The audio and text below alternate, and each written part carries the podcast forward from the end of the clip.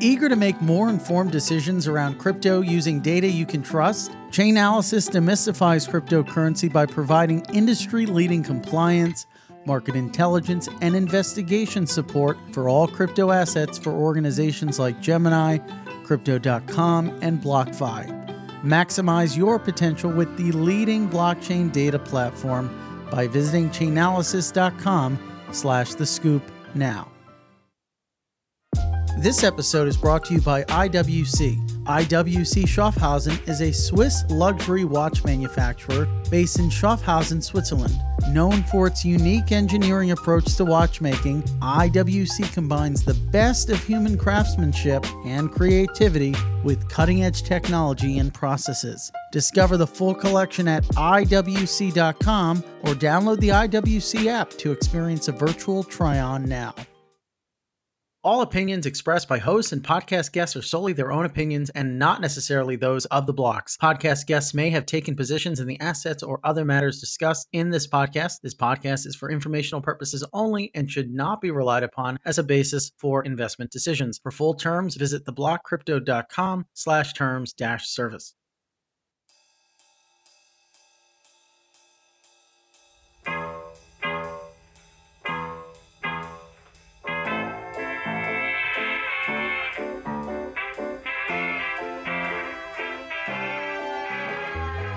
Ladies and gentlemen, thank you so much for tuning in to The Scoop. I'm your host, Frank Chaparro, editor at large at The Block. And today, joining us on the other side of the mics are my guests, Roneil Rumburg, co founder and CEO of Audius and Grammy Award winning DJ and advisor at Audius, Mr. RAC. Gentlemen, thank you so much for taking the time. Really appreciate the energy that I'm already getting from you folks. So I'm sure that it's going to be a great and interesting show. I'll give a little bit about Audius and then Roneil, maybe you can amplify it or correct me because I'm, I'm sure I'll get something wrong. But Roneil, you were a former software engineer. You co-founded a payments company called uh, Backslash. Of course, RAC, Grammy winning DJ. You've got some hits. You've done some remixes, I think, with uh, the likes of Katy Perry, U2, and Lana Del Rey and now you're on the scoop. I mean, that's another feather in your cap. So when we think about Audius, I mean, I'm thinking the intersection of of music and Web three. Is that about right? That is uh, that is exactly right. You know, we're a music community and discovery platform that puts the artist in control. That's our reason for existence. You know what's funny is I was watching a Twitter video from the head of Instagram at Meta, and it's funny, they use this same sort of language that I hear from Web3 founders, which is we want to empower creators. Of course, Instagram, you know, it doesn't really stand up. And I'm sure if you were to talk to any of these Web2 platforms, Spotify and the rest, you know, they're going to say the same type of thing. I guess in a word or in a few sentences from both of you, like, how do you think something like Audius and then Web3 broadly actually does what these companies say they're trying to do? I can uh, start with Audius, and I, I, think Andre is far more well positioned than you know pretty much anyone else in the space to speak to Web three broadly and you know his his work in in the area. But but yeah, for Audius specifically, we feel the the only way to kind of truly build an audience that you have control of that you have complete access to et cetera is by making the platform itself through which artists and and those fans are connecting fully decentralized right? So in audius all of the content all of the metadata uh, all of the um, clients for accessing that are decentralized. They're owned operated controlled by the community um, which means that our our company could go away tomorrow and all of this would keep working, keep working the same way that it always has been and, and always will be. But from the artist perspective, there's no lock in here, right? You can take your following and your data that you have here and use it anywhere else that you want to without having to get our permission or, or anything else. So that's really what we mean when we say kind of puts the artist in control or kind of gives gives power back to the creator. Um, there shouldn't be this kind of sense of platform lock-in that that we have today on Spotify or, or places like that, where as a creator you don't really know who your fans are and you don't have the ability to to kind of port that fan base between experiences. Yeah. So Andre, what how does that speak to the the main problem of Web two streaming? Yeah. Well, uh, first of all, thanks thanks for having me. Um, I, I think it's important to recognize that there's been a trend since really like 2005 in the MySpace era and all of that. There's been a trend towards you know sort of sovereignty of an artist of, of putting the artist at top i think we've realized that the practices of the of the 90s and especially like pre-napster era music industry you know was not sustainable in the internet age. So mm-hmm. you know I, I, I think there's been like a real strong sort of trend starting before web3 was even a, you know before any of this was around. So you know i actually think like napster in a way was sort of the beginning of all that and you know sort of the unbundling of the music industry. So you know let's say from 2005 the myspace era you start to control your own platforms. You know in a sense you control your profiles you know the sort of physical equivalent of that would have been like you know the storefront or something like that. So now you're you're controlling that. You're selecting what songs are, are heard by people. You can have myspace friends or whatever. And uh, the early projects you know like myspace and soundcloud and facebook a lot of those were kind of uh, more specifically soundcloud was solving the problem of audio hosting. So it's like kind of funny to think about now because it's so, such a non-issue anymore, you know. But at the time, you know, being able to host like MP3 files or even WAV files was sort of unheard of. You had to, you know, pay for hosting. It was like a whole thing. So, you know, we saw a trend with SoundCloud, and that was maybe the first iteration of that. And that was a wave that I, I got to ride from 2007 of like putting the artist in control of, you know, your output. And, you know, we later saw so many artists sort of break out from from SoundCloud and you know get record deals because they were first discovered on SoundCloud. So it was an interesting time, you know, to be in music and and be an artist where really our reliance on labels has sort of been diminishing over and over. And so, so it's becoming less of a, a necessity to make it in the music industry where you can really just kind of do your own thing. And I I think I'm maybe the first generation that got that even had that opportunity, you know. I've been doing this for close to 15 years now, which is kind of crazy. So it's uh, I've sort of gotten to ride that wave, and I I do feel like you know we've we've learned a lot in that process, and you know when when you hear Spotify or Meta or or anybody sort of claim that they're artists first or they're putting the artists as I mean, it, on some level, they're they're that is what they're trying to do, but you know, I, I, think for those of us that are sort of really involved in on a deep level, that's not enough. And, and I think that's sort of where Web3 comes in, where it's like, okay, the artist should really, really be in control of these platforms still to this day, even though they, they make some of the tools that make it easy to be accessed and, and discovered.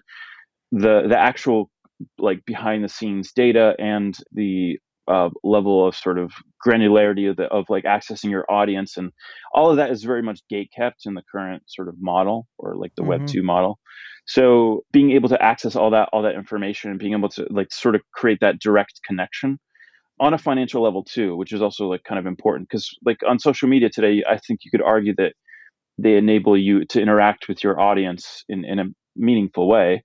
Yeah. But but you don't own that. And you know once that platform changes their algorithm or whatever they decide to do that month you know which happens a lot I've, i anybody that makes you know any kind of content for instagram knows how how like crazy it is right now. That's yeah this and this yeah. is what he was addressing in that video right? Just a lot of the changes they made to the feed trying to get you know reels on your feed more frequently exactly. and what he was saying is we're doing that because it's going to help with discoverability for for new artists, upstart artists. Which, to your point, which is I think what you're making is to some extent that's true, but right, but you don't own that that. But you don't own it. Yeah. Uh, in, in fact, the, they are monetizing your audience or my audience. You know, and if to to make it personal, like you know i've i've built audiences on multiple different platforms over the years like it's a lot of work you know you spend a lot of time But just for context, like my my biggest following still to this day is on SoundCloud, a platform that really not many people use anymore. So I have this massive audience, like locked into this platform that I can't move anywhere else. And you know, I think it's like normal to kind of lose people along the way, but uh, you know, I, I don't own that connection in any in any way. So, you know, I, I think like if, if we're really taking a step back at like what the Web three thing is trying to solve is really sort of establishing that direct connection with the fan, and that to me is like new. That's net new, you know. Mm-hmm. Do you want to speak to that, Roneil? Like this connection. That's the thing that everyone talks about. Is there's a more intimate connection. You can understand the audience more deeply. You have control over your data, and to an extent, the data that represents your audience. So they're kind of interconnected there. What other aspects are there? Yeah, I mean, I, I think uh, kind of the downstream effect of all of those things that you mentioned is that you can better monetize these uh, followers if you understand them, can target them effectively, and can provide them products and experiences in a targeted manner that they can't get elsewhere. An example I, I often mention on, on this front is like uh, Spotify will only allow a creator to message their fans on uh, a very infrequent basis. I think it's like once a year. They actually e- exercise some editorial control over what you can say. So usually people will use this to announce like, "Oh, I'm releasing new album," right? But you know, imagine if you could, for example, say, "Hey, I'm I'm playing a show in Cleveland next week. Why don't I shoot a message out to all of my fans who've listened to my music from IP addresses that are based in the Ohio area, and then maybe mm-hmm. they could buy a ticket and come to the show, right? You can do that with the data that that you get through channels like Audius, right? Because you have that direct connection with the fan. And I, I think putting it in concrete terms like that, it, it kind of makes clear, you know, just how different things are in the music industry with respect to how much data people are accustomed to getting. Like in, in tech land, right? You would put a Google Analytics tag on your website and know like absolutely everything about what times of day your users might uh, be using the bathroom because you see their their usage drop off. But in music you really have no clue you have you have absolutely no sense of you know who these people are or, or anything about them so what does this mean for artists who kind of get on board with Audius? Are they putting the the record label behind them forever? Is there room for sort of cooperation? I think is the word I'm going to make up. You know, cooperating with with the competitors. How does that dynamic work? There's a lot of different models you can approach. Um, I personally, at this point in my career, I'm fully independent, so I control mm-hmm. everything. So that's an easy choice for me to, to upload there. You know, I, I'd say that most people are definitely like okay with it. I mean, it's like, you know, if you're signed to a label and it's a rigid kind of thing, you know, I think a lot of people still see it as sort of a segment of the market that's a, a, a little bit different and and unique. And I, I, think there's a lot of space for collaboration and and for working together. I, I don't see it as this like a lot of times the, this kind of thing is painted as us versus them, and that's not necessarily true. I, I think it, it can all be a part of like a successful strategy to reach a lot of people. But the difference is that you know something like this i think is a lot more rewarding to the artist so it's uh you know i i think like naturally people will gravitate towards something that you have more control over and and you know is just a better experience mm-hmm. so what are the tools that you have at your disposal like is it a do you go into a dashboard and you like what can you see? What what can you visualize and then act upon? Yeah so it's a very very simple product to use right? There there are now uh, nearly 7 million people using the network every every month and i think that's just because it's not you don't need to be super crypto native and all of this to to be able to uh, engage here and get value uh, as as a creator or as a fan. But yeah, from the creator's perspective, that user journey is uh, you know you go sign up for an account, you mm-hmm. drag content in and upload it, put it on on your uh, your profile and and share it out. You know both both within Audius to the mm-hmm. feeds of of content that people subscribe to to playlists and whatnot, but also to uh, to your following elsewhere. And then as folks follow you and engage with that content there's an internal dashboard you get with all, all kinds of you know ways to slice and dice and, and look at that data in real time as it's as it's being generated. But the raw data is also there. So there are uh, kind of you know the larger artist teams and and things of that nature you know if they if they want access to the raw feed of of what's happening it's it's possible to pull that as well. So one thing i wanted to mention is like you know a little bit is, is like sort of what what there is currently you know, but a lot of it is sort of like building the right sort of infrastructure for something in the future. So it, it's sort of like also creating an open network, you know, that can be built upon. You know, uh, I think everybody here is probably a fan of open source software. You know, you, you see what it can do when when a large group of people decide to focus on on one platform and we don't really have that in web 2 lands you know because it's all siloed data you know they limit what you can do with it. And and i understand why they do that because that's their moat you know that's yeah. what keeps them in business. But this model sort of changes that. And where you know where maybe there's not like a crazy amount of like actionable data like today but sort of uh, i feel like it's like the right infrastructure to build upon that you can expand on that nobody controls you know sort of all, all, the benefits of, of decentralization that we talk about a lot in sort of the broader crypto ecosystem but sort of in this case applied to music you know e- even just like analytics you know yeah there, there's kind of a well-trodden path of uh, platform scaling by offering a really rich api and then like rug pulling it away once they're at at scale, right? Uh, yeah, or that. charging for Twitter it or something. That. Yep, exactly. And uh, yeah, in the case of Audius or or any other Web three native ecosystem, like there is no special API that our client has that's different from anyone else's client. They're actually like community operated clients that offer more features on on Audius than the the native like first party client does because it's a level playing field. Anyone can build whatever interface they they want to on on top of it and we can't change those rules around the API. Uh, the community could, but like I, yeah. I couldn't just sit in a room and say, hey, like, you know, we're just going to take away the ability to stream music in, in third party experiences. It's not possible for, for me to do that.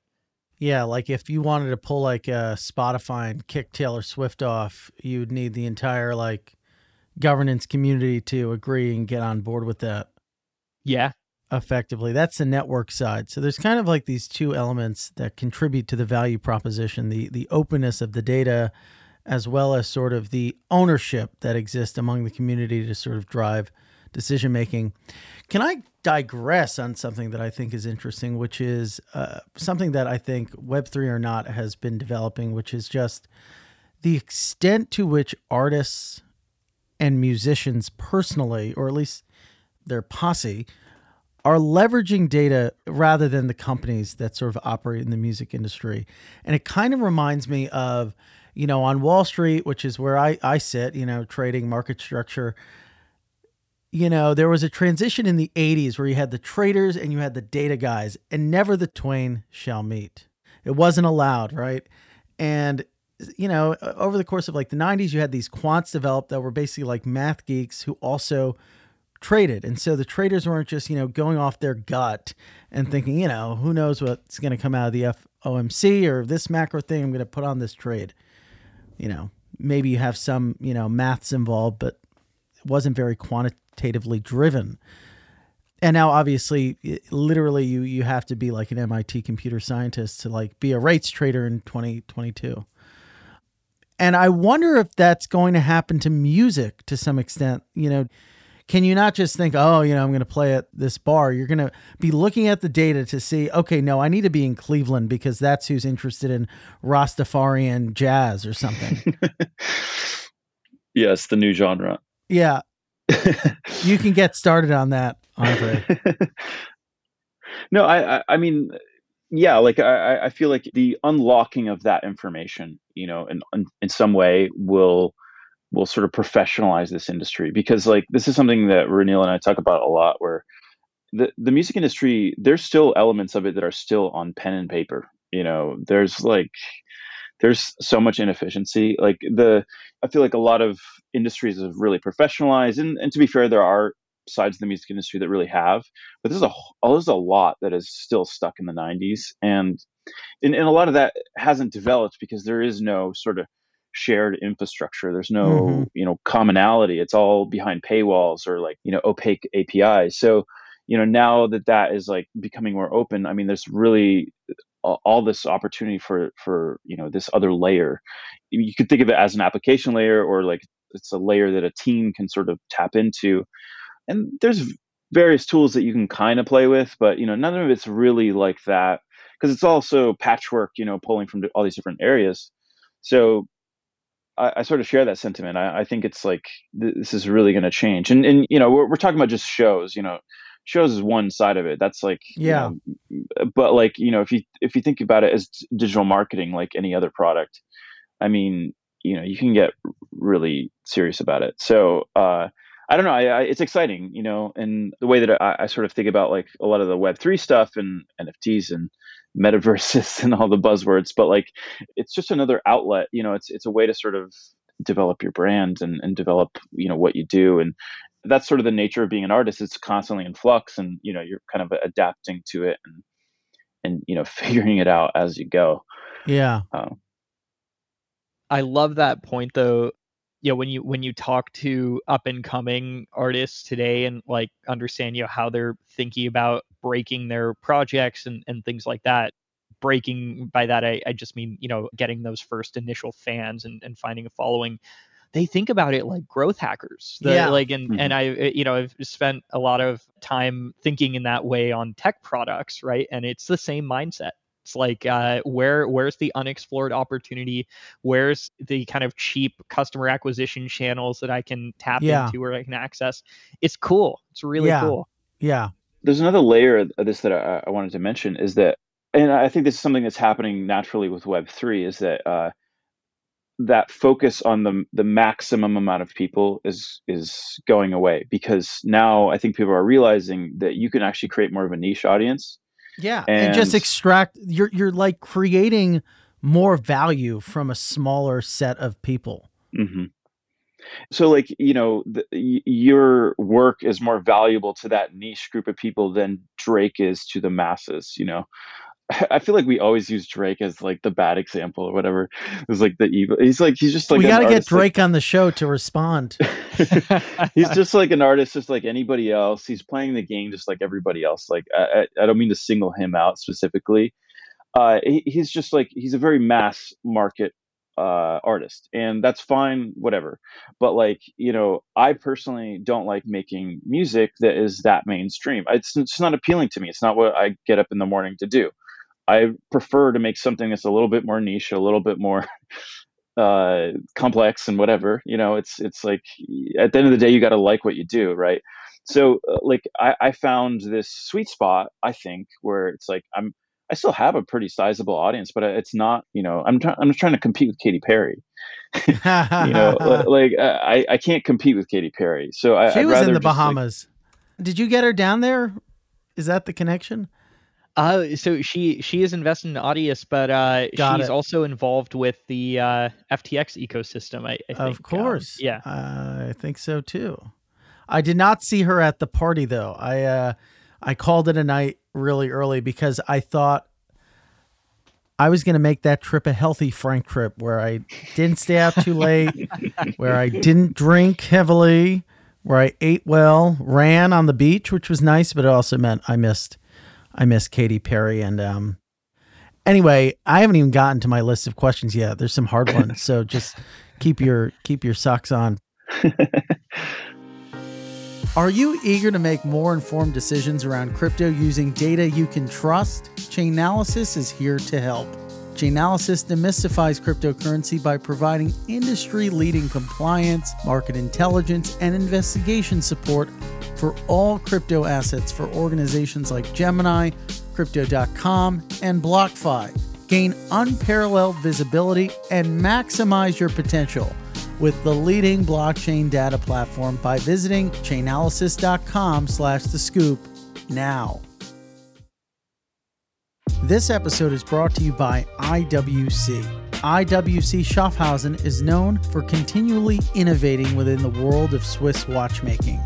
A pioneer in the use of titanium and ceramics, IWC today specializes in highly engineered watch cases manufactured from advanced materials such as colored ceramics, ceratanium, and titanium aluminide. This year's collection includes colored ceramic pieces in Lake Tahoe white and woodland green. Discover the new collection at IWC.com or download the IWC app to experience a virtual try on now. One thing that I always wonder, which is okay, all this stuff sounds great, right? It's good for the creators, it's good for the users. I'm looking at it. I mean, the app is nice. Like it's aesthetically pleasing, looks like a pretty good UI. How important though is the token for incentives? Like Andre, if token went to zero, what does that mean for the sort of value of using it as a creator? Do you do you effectively wait for it to not go to zero? do you do you do you find a platform where the token is is uh, higher than zero? And the reason why I think about this, just to give an example from my own life, is honestly like my use of STEPN, which is like a run to earn type app, mm-hmm. has severely decreased since the token, you know, went away. Like, am I gonna like go through the trouble of opening it up when I'm walking to get a bagel when I'm earning nothing for it? I damn sure as hell did it when it was giving me like 50 bucks to go get a bagel and like pay for my coffee and bagel. So maybe it has less to do with the artist than it does for the actual users. Do you think that once there's not that incentive to use and effectively like make some money, you know, not not a lot, but does that diminish sort of maybe the degree to which people are sticky to the product itself? I mean, I'll sort of maybe talk about the broader side of it because I don't know about the specifics, but like basically, like I feel like this is sort of true with crypto in general. Is like it's cyclical sense of like mm-hmm. Price bad, users go away, price good, people come back. Like th- yeah, that's yeah. that's seems to be a trend in general, and I I don't think uh, I I would sit here and say that audio isn't can't succumb to the same sort of pressure one way or another but what I will say is like again, going back to sort of systems design and like what what is what are we actually doing? I yeah. feel like it's still built with the right idea. You know, it's still the right base layer. You know, um, how people use it. I mean, at the end of the day, is kind of like up to each person. I, yeah. I, you can't control that. I, I will say like going beyond just the the analytics and like all, all the stuff we were just talking about. Like you know, the the idea of like somebody promoting pushing more of audience to sort of get more audio tokens you know i think that that will always sort of be relevant and be there yeah it just it, it doesn't seem like it, it seems like a, it's a sticky thing but also something that's kind of in the background so that people yeah. just want to use it you know i think i think you put it i think you put it very succinctly uh they say brevity is the soul of wit and token bad uh use up or the other way around. Anyway. in our case actually though for for what it's worth our usage has not really been impacted over the last six months we've actually grown a little bit in in that time uh, we're growing at a slower rate to be fair but uh, yes. So well that raises a good question to andre's point. How do you combat the cyclical nature of crypto?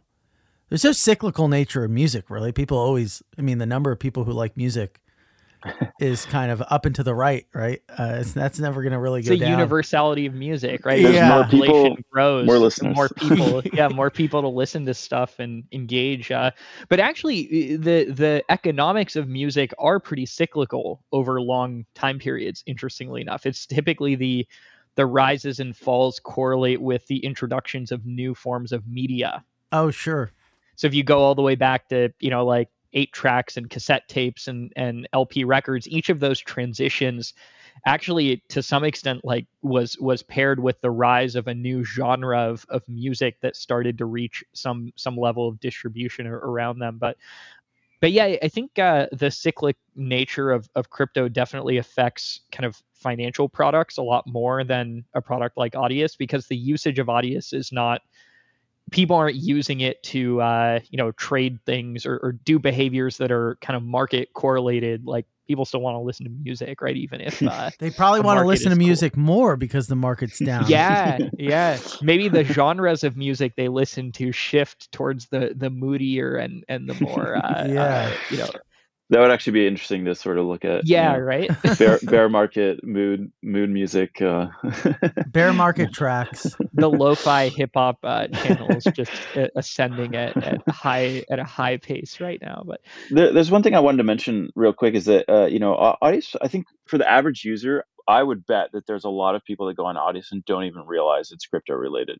You know, I, Mm. I, I think like Audius has done actually a great job of sort of, you know, it's it's present, it's there if you want it, but it's not like it's not so in your face like a lot of other platforms. And and that, was actually something that was. Uh, I mean, you guys started in tw- what 2018, like the middle of like like there was nothing else like this and, and even just like a uh, any kind of application layer stuff was not nearly as developed as this so it's like it's pretty cool to see it you know now where it's maybe a little bit more the norm but like you know seeing a platform that uses crypto but it's not you know in your face about it it's like trade token money you know like it's uh it's more just like hey you want to listen to music yeah, Yeah. that's that's where we had to find uh, our initial users. And like I mean, Andre, when you started using Audius, there were no tokens.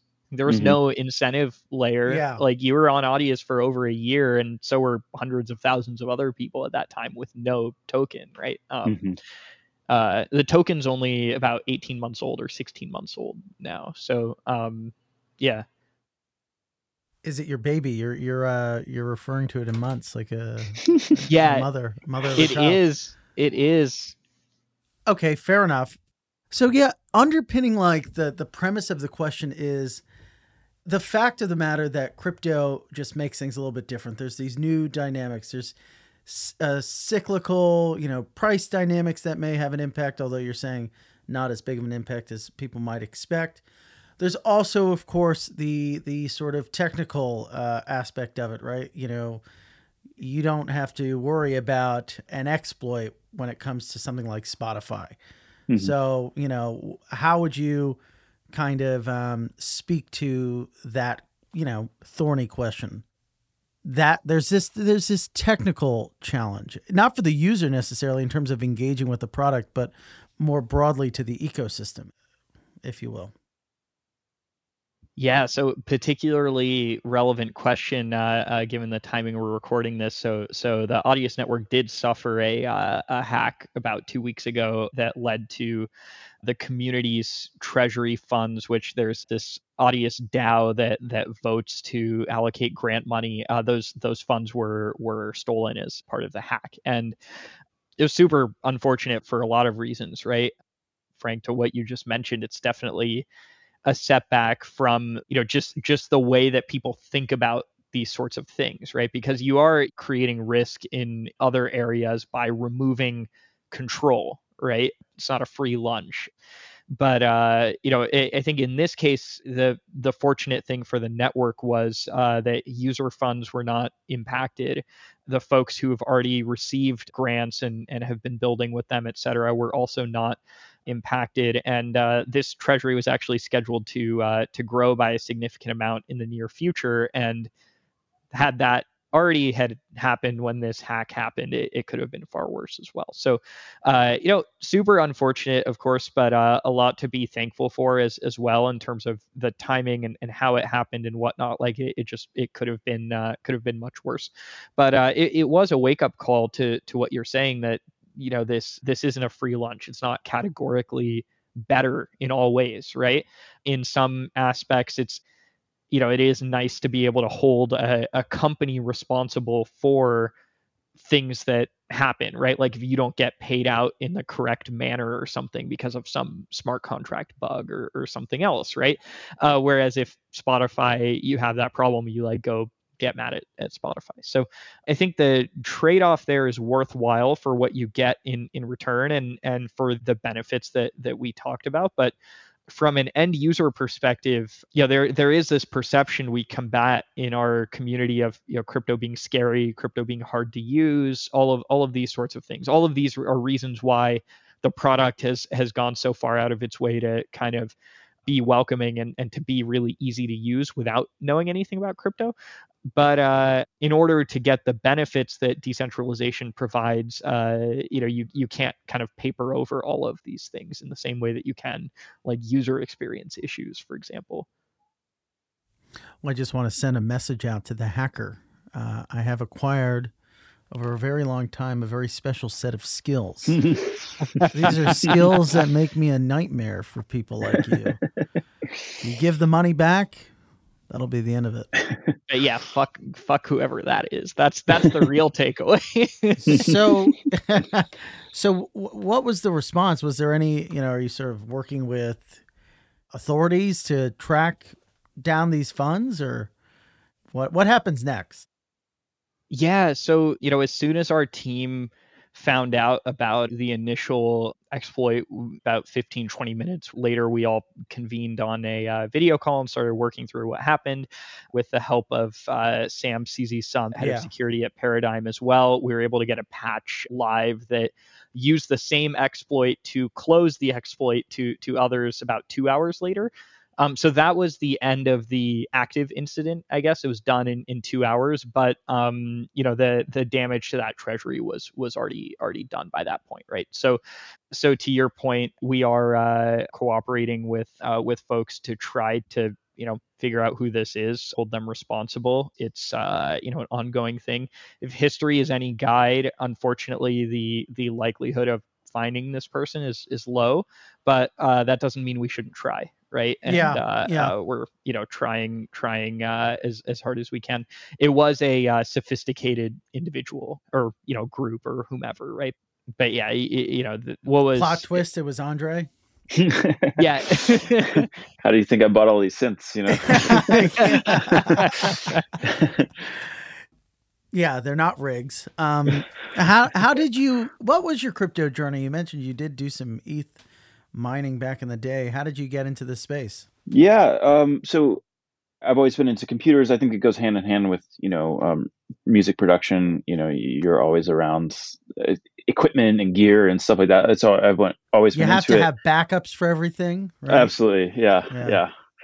So, so I, uh, I I have a little bit of like a computer science background, like a couple courses, and so I, have always been interested in programming. Well, that's not really my thing and I, have always been like sort of a Linux user, and you know I have like I've always followed open source software. So, uh, but I kind of ignored Bitcoin for most like for a while. I, I didn't like I didn't get it. I also wasn't really like financially oriented in that way. Like I I wasn't super into the financial markets or anything. Mm-hmm. Um, so when when Bitcoin came around, I, I like it was really only until like late 2016 where I was like, okay, I got to check this out and then then I, it, it sort of clicked with me. It's like, oh, this is actually a really interesting sort of technology. You know, they solved actually a really interesting problem.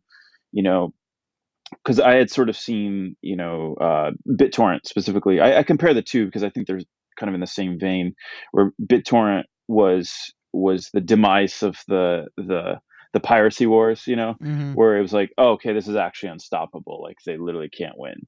So I, I, felt like sort of applying that same idea of decentralization to currency, and uh, that was interesting. But it wasn't really until like Ethereum where I, I think I watched like a video of Vitalik Buterin talking about, you know. Mm-hmm. DevCon one or something like that, and I was like, I was like, oh, making that general purpose, that's really interesting, and that's sort of when the light bulb moment for me was like, okay, like we can solve this we can solve the music industry the you know it's like very naively thinking we could solve all the world's problems and that this would work perfectly uh, and at scale and at speed and you know the uh, l1s were going to be you know the the base layer of everything. And you know i quickly realized also the uis weren't there and this was so early you know um, it was like around 2017 like where i experimented with releasing like uh, some music through ethereum and I think I think we have the first album on Ethereum. We can say that. I think we can claim that. Uh, where we developed like a little smart contract with the with the, a team at ConsenSys, which no longer exists, called Ujo Music uh, for the OGs. And uh, yeah, we we sort of released that, and it was just like a simple like smart contract, like deposit ETH, get zip file, you know. And uh, th- then I sort of continued to experiment with it. Like I, I became kind of obsessed with it, became really sort of involved with it broader ecosystem. And it was I was really uh, you know people like to say like literally formed in the bear you know of the 2018 2019 you know like and it was like seeing like teams like audius and, and other people especially in defi uh, continue to build and like develop these really interesting products and and I, I stayed kind of obsessed with it and and started to build my own little project as well. So I, I felt like at the time I was kind of late but now it's sort of like it seems early. Yeah we're still we're still early I hope.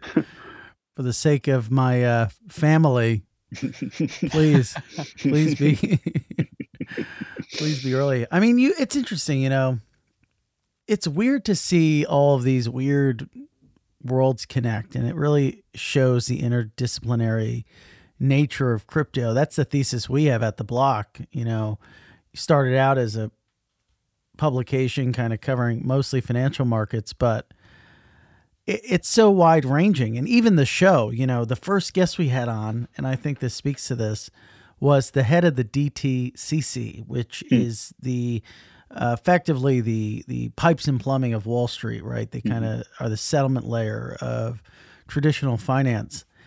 And since then, we've had a number of DJs, creators. We had um, the Simp to Earn folks on, and it just shows the sort of dynamic nature of crypto, right? You were one of the first to release a a full album on on Ethereum blockchain, mm-hmm. and that sort of corner of the space, I think, isn't paid attention to enough. Um, to some extent, I think Roneil, you're you're correct that there is a bit more of a stickiness to the creative side of this world, to the art and music side, even as token price go down. Right? You've seen crypto tokens under pressure from the potential ire of regulators.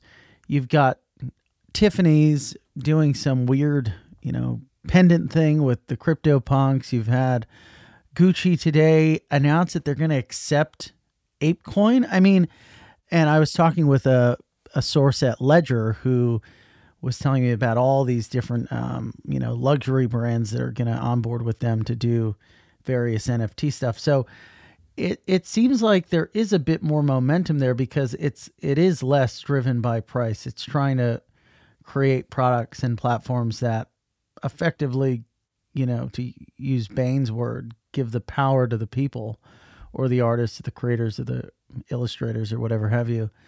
But in any case, when we think about what what's to come next, what are some of your predictions for what the future of this corner of the market has in you know in the near term and then for Audius you know specifically I'll start with Audius and uh, Andre. I think you're you're better positioned to talk about uh, uh, you know the the kind of music crypto intersection as a whole.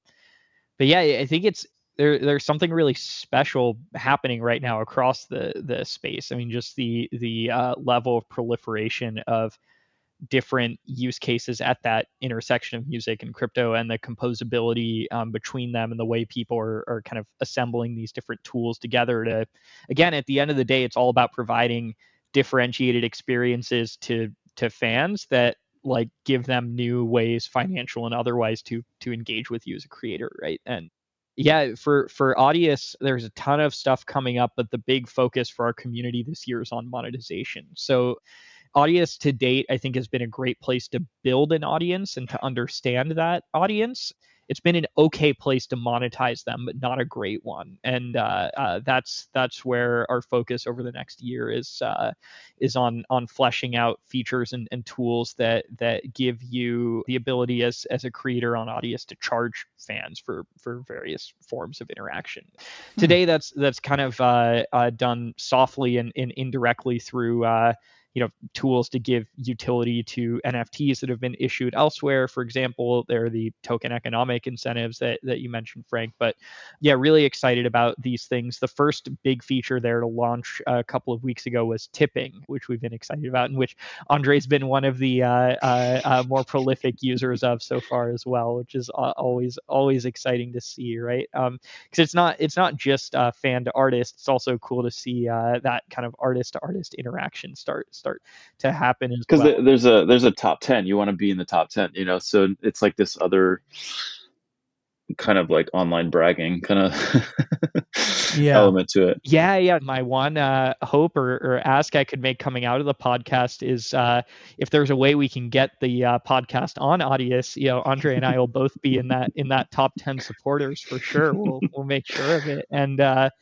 yeah, uh, uh, jokes aside though, um, it's it's been really really awesome to see the reception to to that feature and feature set, and it's not easy to use right now, right? The really the the primary source of Audius tokens that folks are using to tip right now are through rewards that they've earned because there aren't kind of on ramps set up and, and things like this. So so yeah, I'm perhaps giving a bit away there. But yeah, there's there's some obvious things to come and then uh, further out, I think some some less obvious things to come. We're really excited to give creators on Audius capabilities around kind of it, once you have and, and can identify those super fans, which which you can do right now, offering them a materially different experience to engage with you through. So things like fan clubs and and dynamics of, of that nature.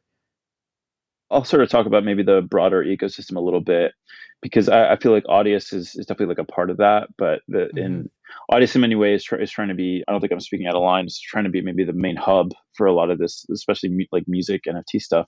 But it, it's important to acknowledge that it's it's like uh, compatibility across the board with all the other sort of ideas and things that are floating around. And that's that to me is like really one of the more appealing things about crypto in general. It's not just the financial side of it, but it's the sort of shared infrastructure and like, for example, like uh, I think Audius maybe uses its own splits smart contract, but you know there's OX splits, which is especially on the Ethereum blockchain is a pretty common protocol that's basically just like designed to split payments. Like it's so simple, but um, you know it, it's something that's done on chain that's shared by multiple different platforms. So it's sort of like once you build like uh, a little Lego. You know, people like to use that term a lot with DeFi, but you use that Lego and you can apply it to all these other different things and create these sort of systems or this like kind of patchwork of uh, of like utility or functionality to eventually build something better than, than what we currently have. So, you know, that, that's kind of where I see a lot of this going. I, I think like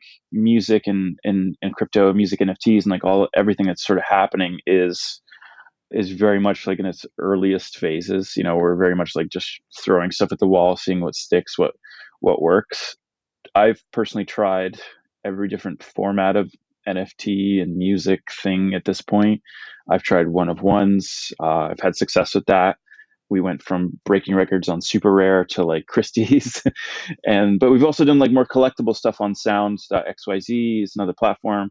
And like again like all those nfts are on chain so you can you can pull it up on your audius profile.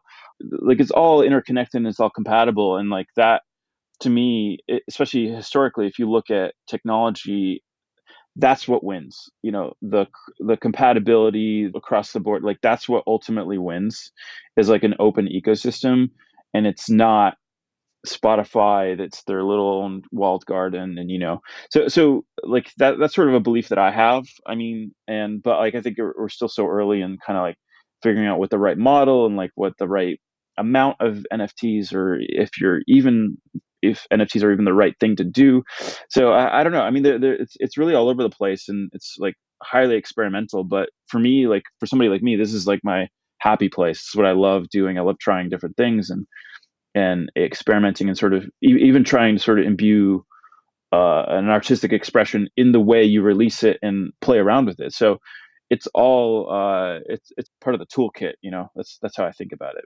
Yeah, it's just another bow in your quiver. This was a lot of fun. Thank you guys so much for joining the show, stopping by and chatting with us today about a wide range of issues and of course the project itself. Where can our listeners learn more about you and what you guys are working on together at Audius? Yeah, best place to keep up with Audius is our uh, Twitter. It's just Audius Project is the handle. If you want to get involved, Discord's really the best place to do that. There's no no shortage of things to do in this community and and work to be done. So uh, always always looking to have folks hop in and, and join. And would also encourage you all to go follow uh, RAC on on Audius and on other platforms as well yeah, uh, Andre, I don't know where else where else should folks follow you? What what I'm going to encourage people is actually to create a, uh, an Audius plugin for the new Winamp that just came out. Mm-hmm because uh, I, I, think uh, I think they have plugin support. So if you can patch those in, I, I would really love to listen to Audius on Winamp. No, but uh, yeah, so um, just like slash RAC on pretty much every platform. Um, do you know how hard it is to get that? It is so hard.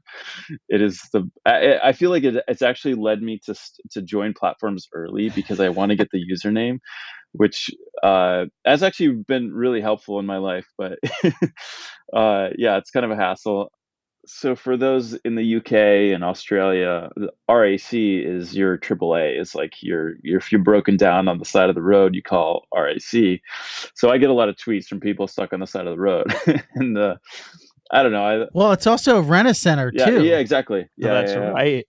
So you've got you've got some infringement that you need to. You I need have to work the trademark. On. I have the trademark for music, so I'm I'm good. But uh, yeah, no. But the the only other thing I'd say is like uh, check out RAC.fm. It's sort of like a uh, a Web three enabled little website that I created. It's pretty fun. It looks like a little uh, OS. We call it RAC OS. So check it out. We will. We will. Guys, thanks so much. Thank you for having us, man. This was awesome. Yeah, thank you so much. Ladies and gentlemen, we'll be back with you again with another great guest. Have an awesome day.